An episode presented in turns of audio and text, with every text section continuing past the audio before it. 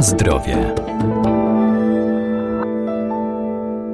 Co kryje w sobie żywność, którą spożywamy, tego dowiemy się z informacji na etykiecie, a warto je czytać, bo to dla nas cenne źródło wiedzy także o kaloryczności. Szczególnie należy zwracać uwagę na słodkie dodatki do żywności obecne w wielu popularnych produktach.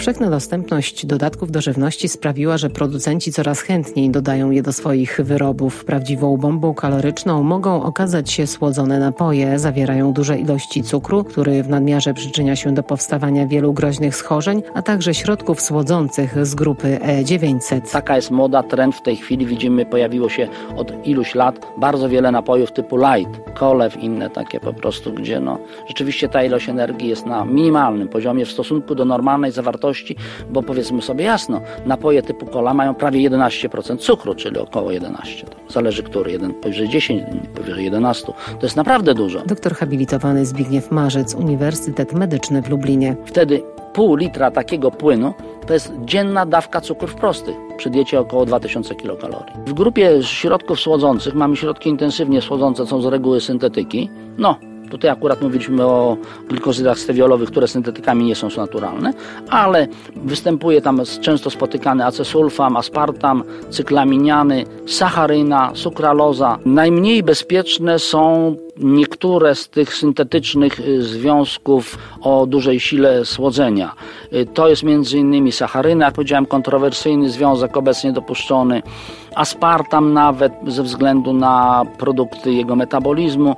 Chyba największe zastrzeżenia są do neotamu po prostu on sam nie jest tak bardzo toksyczny, ale produkty jego rozpadu uważa się, że mają niekorzystne działanie na niektóre parametry pracy organizmu. Państwo będziecie mieli wymieniane, bo albo są podawane nazwy, albo symbole. Jeżeli jest straszna nazwa, no to łatwiej podać symbol, bo łatwiej sprawdzić, a jeżeli nazwa jest taka do wymówienia, to wtedy jest również podawana nazwa.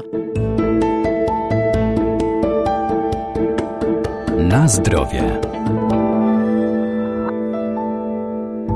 Warto też wystrzegać się tańszych zamienników cukru, jak syrop glukozowo-fruktozowy, który może być przyczyną otyłości, prowadzić do nadciśnienia czy cukrzycy. Dlaczego stosuje się częściej w tej chwili syrop glukozowo-fruktozowy?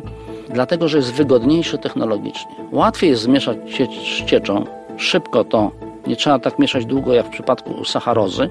On ma też korzystne e, cechy technologiczne jest dość odporny na, znaczy stabilny bakteriologicznie, tak można powiedzieć, y, nie krystalizuje, więc naprawdę jest wygodny. Jest też tani i z tym, że syropy glukozowo-fruktozowe są różne, są wyżej fruktozowe i niżej. One tam mają odpowiednią klasyfikację, ale o tym nie będziemy mówili.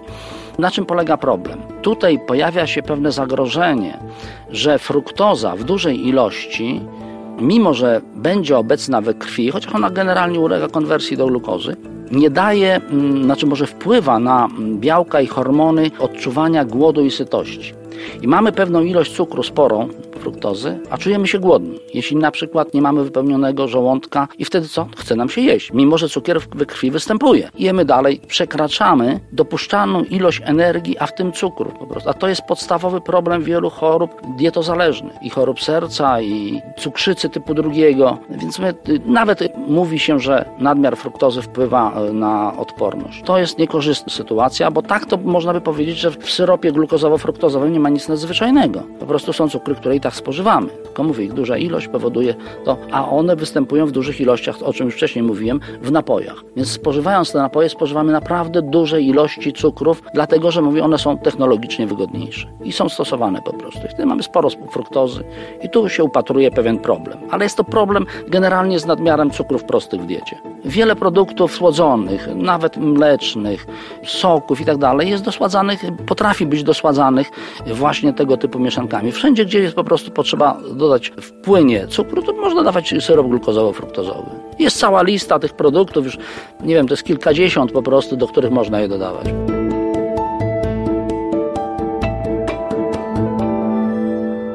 Warto zatem czytać etykiety na opakowaniach danego artykułu, a gdy kupujemy na wagę, informacje powinny znajdować się na wywieszce czy opakowaniu zbiorczym. Udostępni nam je sprzedawca.